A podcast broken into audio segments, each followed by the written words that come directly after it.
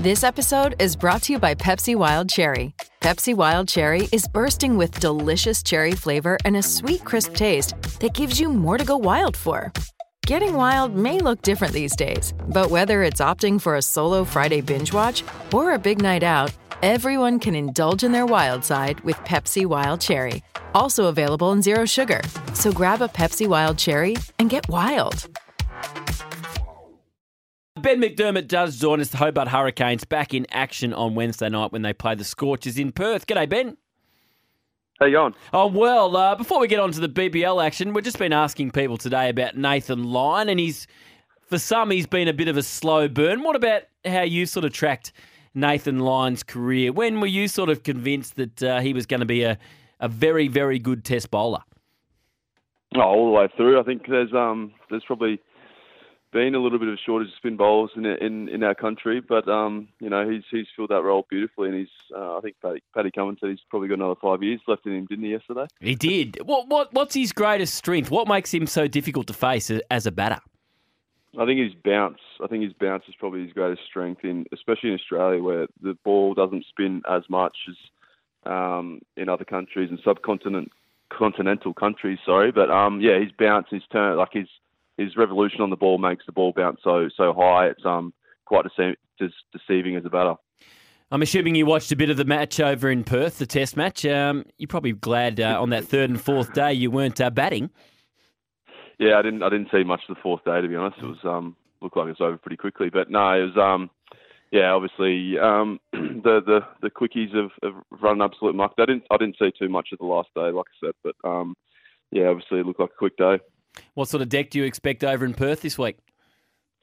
Similar deck, I, would imagine. Um, fast, bouncy, and, and, not not too many balls pitched up in our half. I'd say um, lots through lots through the sort of the belly button and, and head region. So um, yeah, I'm sure they'll be digging in the, the west the western boys. They always do. How'd you look back on the, the Hurricanes' first performance? Uh, a little bit of a disappointing one.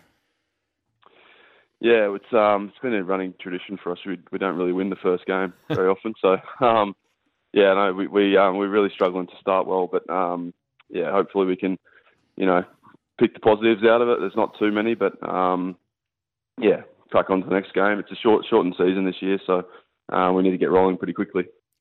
I guess it's probably if you knew the answer, it wouldn't be a problem. But how do you do? You can you put your finger on why it's been a slow start traditionally for the Hurricanes?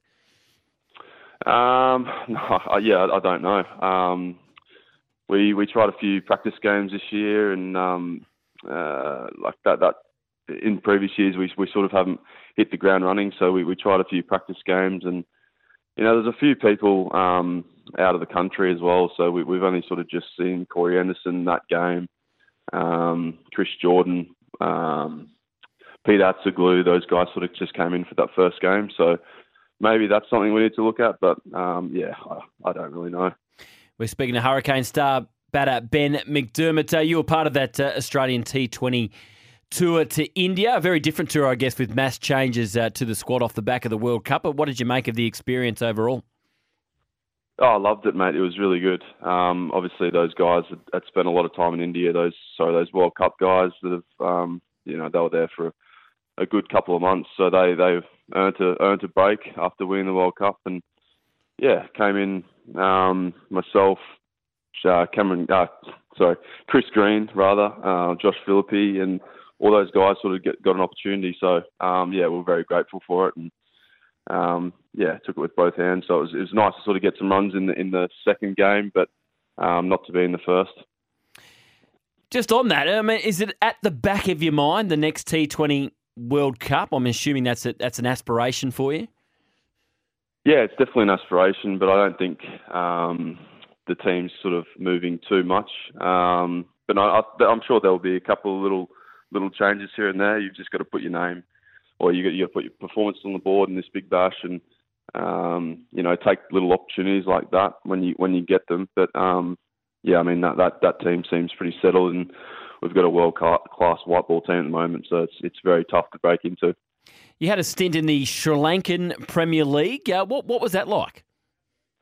Yeah, it was brilliant. Um, it was sort of last minute. I think I was sort of toing and froing of what I was going to be doing um, in the winter. It always seems to be that way. I was going to be in the hundred. I thought I might have been in, in the hundred uh, mix again over in England. Um, I'd done the the Vitality Blast in England, which is their Yep. Um, their T20 comp. So I was I was hoping to stay on, but um, Matty Wade ended up getting that gig.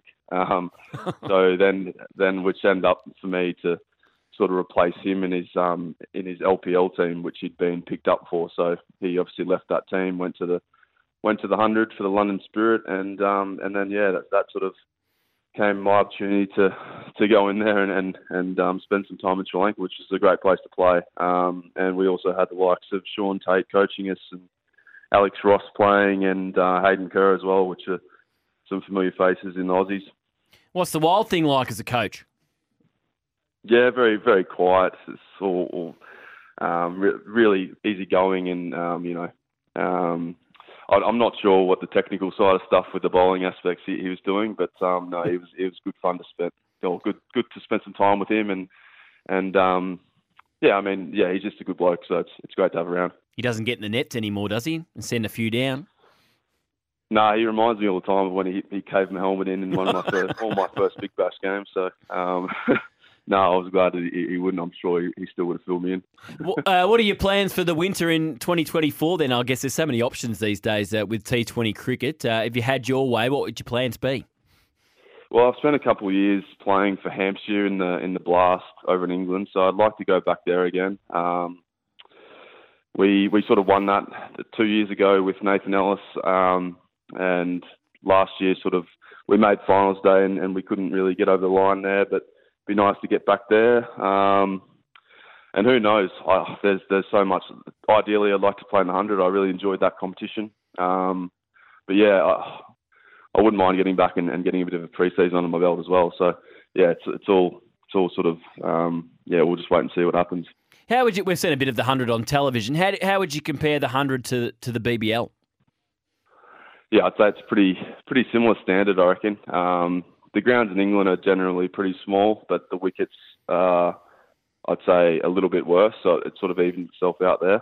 Um, but yeah, the, the standard of players is, is pretty similar. There's, there's, there's some big names and and some good overseas players um, rolling around that competition. So it's it's sort of tough to crack into. But I think um, with the World Cup going on around a similar time, there might be a bit of movement and guys sort of looking to have rest. So it might be an opportunity for me there.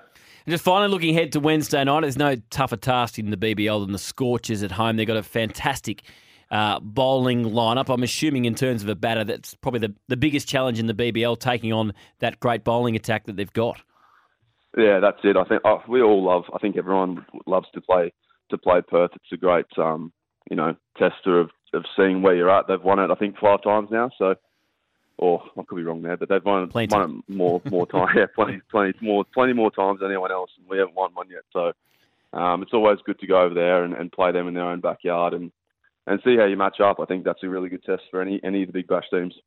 Well, Ben, uh, good luck. We're looking forward to the BBL resuming this week, and uh, let's hope on an individual note, uh, 2024 is a big one for you. Thanks for your time. Thank you, mate. Cheers.